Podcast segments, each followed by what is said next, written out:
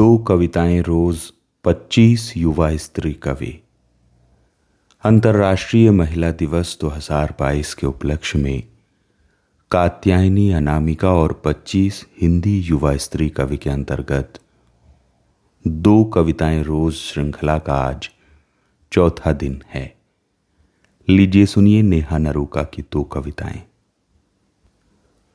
पहली कविता, आखिरी रोटी। सुनती आ रही हूँ। उसकी और मेरी माएँ एक ही कुएँ में डूब के मरी हैं। कटोरे भर चाय और बासी रोटी का नाश्ता मैंने भी किया था। इसकी वजह अभाव नहीं, लोभ था। स्टील के टिफ़िन में होती थीं कई नरम रोटियाँ, पर उसकी आखिरी रोटी जो भाप से तर हो जाती मेरी ही थाली में सबसे नीचे रखी जाती। चाहे मैं सबसे पहले खाऊं। मैं हमेशा तीन रोटी खाती थी। चौथी रोटी कब मांगी याद नहीं। ऐसा नहीं कि मिल नहीं सकती थी। घर की हवाओं में क्या मिला था कुछ कहा नहीं जा सकता। पर हकीकत यही थी कि मैं तीन रोटी खाती थी। मेरा घर रईसों और इज्जतदारों में गिना जाता था। मेरे लिए रईस और इज्जतदार दूल्हा ढूंढा जाता था। और मैं थी कि रहती स्वादिष्ट सब्ज़ी और घी चुपड़ी रोटी के जुगाड़ में। उसकी कहानी मुझसे अलग थी। उसके पास रोटी के नाम पर कुछ जूठे टुकड़े होते, जो मेरे जैसे घरों से बासी होने पर हर शाम उसे मिलते। उसके पास भूख का तांडव था। उसके घर में तीनों समय अकाल पड़ता था। भूखमरी की घटनाएँ होती थीं। मेरे पास अच्छे कपड़े नहीं थे। उसके पास कपड़े ही नहीं थे। कपड़ों के नाम पर थीं कुछ उतरन, जो मेरे जैसे घरों से हर त्योहार की सुबह उसे मिलती। मैं अपने दांत सफ़ेद मंजन से मांझती मेरे पास ब्रश और पेस्ट नहीं था। वह अपने दांत कोयले या राख से मांझती उसके पास मंजन ही नहीं था। उसके दांत पीले थे और हल्के भी, इसलिए शायद मेरा मांस सफ़ेद था और उसका काला। वह जाती जंगल, खेत, सड़क, रोटी के जुगाड़ में मुझे बाहर जाने की अनुमति नहीं थी। मेरे पुरखों को डर था कि कहीं बाहर जाते ही मेरे सफ़ेद मांस पर दाग न पड़ जाए। मेरे पुरखों का मानना था कि सफ़ेद चीज़ें जल्दी गंदी होती हैं, इसलिए मैं भीतर ही रखी जाती। जल्द ही मेरा सफ़ेद मांस पीला पड़ गया। मेरे पीलेपन को मेरा गोरापन कहा जाता। मेरी गिनती सुंदर लड़कियों में की जाती और उसकी बदसूरत लड़कियों में। मेरे घर के नैतिक पुरुष जंगल, खेत, सड़क पर जाकर उसका बलात्कार करते और रसोई स्नान घर छत पर मेरा। उसका घर हर साल बाढ़ में बह जाता और मेरा घर उसी जगह पर पहाड़ की तरह डटा रहता। मेरे घर के किवाड़ भारी थे, लोहा मिला था उनमें। और उसके घर के हल्के, इतने हल्के कि हवा से ही टूट जाते। न मैं उसके घर जा सकती थी, न वह मेरे घर आ सकती थी। वह सोचती थी, मैं खुश हूँ। और मैं सोचती थी कि वह तो मुझसे भी ज़्यादा दुखी है।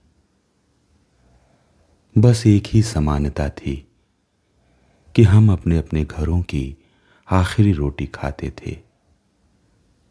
अगर हमारी माएँ जीवित होती तो ये आखिरी रोटियाँ वे खा रही होती। अब सुनिए दूसरी कविता, गुलाम। पहले वे गुलाम थे, फिर वे गुलाम नहीं रहे। राजा ने घोषणा की, अब गुलाम और आज़ाद के साथ बराबरी बरती जाएगी। राज्य की सबसे ऊँची दीवार पर रोटियाँ टांग दी गईं और कहा, जिसे भूख हो दौड़ कर ले ले। आज़ाद दौड़े और रोटियाँ खा ली। गुलाम भी पहली बार दौड़े, पर रोटियों तक न पहुँच पाए। राज्य के वित्त मंत्री ने मुफ़्त कपड़ों की एक दुकान खोली। दुकान पर एक बोर्ड लगवाया। कोई नंगा न रहे, सभी कपड़े पहन लें। आज़ाद आए और सबसे सुंदर कपड़े छांट कर पहन लिए। गुलामों के भाग्य में फिर से वही बचे कुचे खराब कपड़े आए। राज्य के सबसे बड़े व्यापारी ने मकान बनाकर सस्ती दरों पर बेचे। आज़ाद आए और सारे मकान खरीद लिए। गुलाम आए और खाली हाथ वापस लौट गए। राज्य में एक बैठक आयोजित की गई। उसमें गुलामों की क्षमताओं पर संदेह व्यक्त किया गया। निष्कर्ष निकाला गया कि मुफ़्त और सस्ते संसाधनों को बांटने का कोई अर्थ नहीं। राज्य के विकास के लिए संसाधनों को महँगा कर दिया जाए। गुलामों ने हाय हाय की राज्य के सेनापति ने सबको उठाकर जेल में डाल दिया। गुलाम जेल में पानी की दाल खाकर इंकलाब की बातें करने लगे। जेल अधिकारी को बड़ी चिंता हुई।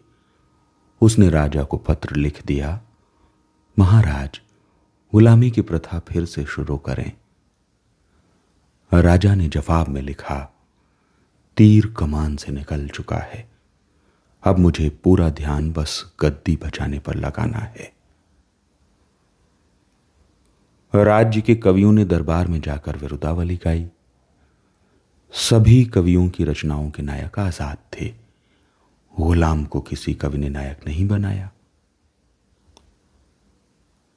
गुलाम को नायक मानने वाले कवि भी जेल में बंद कर दिए गए थे, क्योंकि उन्होंने अपनी कविताओं में लिखा था गुलाम को बराबरी के साथ थोड़े ज़्यादा दुलार की, थोड़ी ज़्यादा देखभाल की, थोड़ी ज़्यादा प्यार की ज़रूरत है। आज़ाद बुदबुदाए, आरक्षण मांग रहे हैं साले। राज्य के विद्वानों ने कहा, न भाषा, न शिल्प, ये कवि नहीं हो सकते। ये कुंठा अभिव्यक्त करने वाले गुलाम हैं, खारिज करो इन्हें। गुलामों ने जेल में एक सुर में नारे लगाए, गीत गाए, कविताएँ सुनाई, बहसें की। राज्य कुछ नहीं कर सका, क्योंकि वह जानता था, मौत से बदतर ज़िंदगी जीने वाला गुलाम मौत से नहीं डरता। ये थी नेहा नरूका की दो कविताएँ। अंतर्राष्ट्रीय महिला दिवस 2022 के उपलक्ष्य में कात्यायनी अनामिका और 25 हिंदी युवा स्त्री कवि के अंतर्गत दो कविताएँ रोज श्रृंखला में। कल सुनिएगा अनुपम सिंह की दो कविताएँ।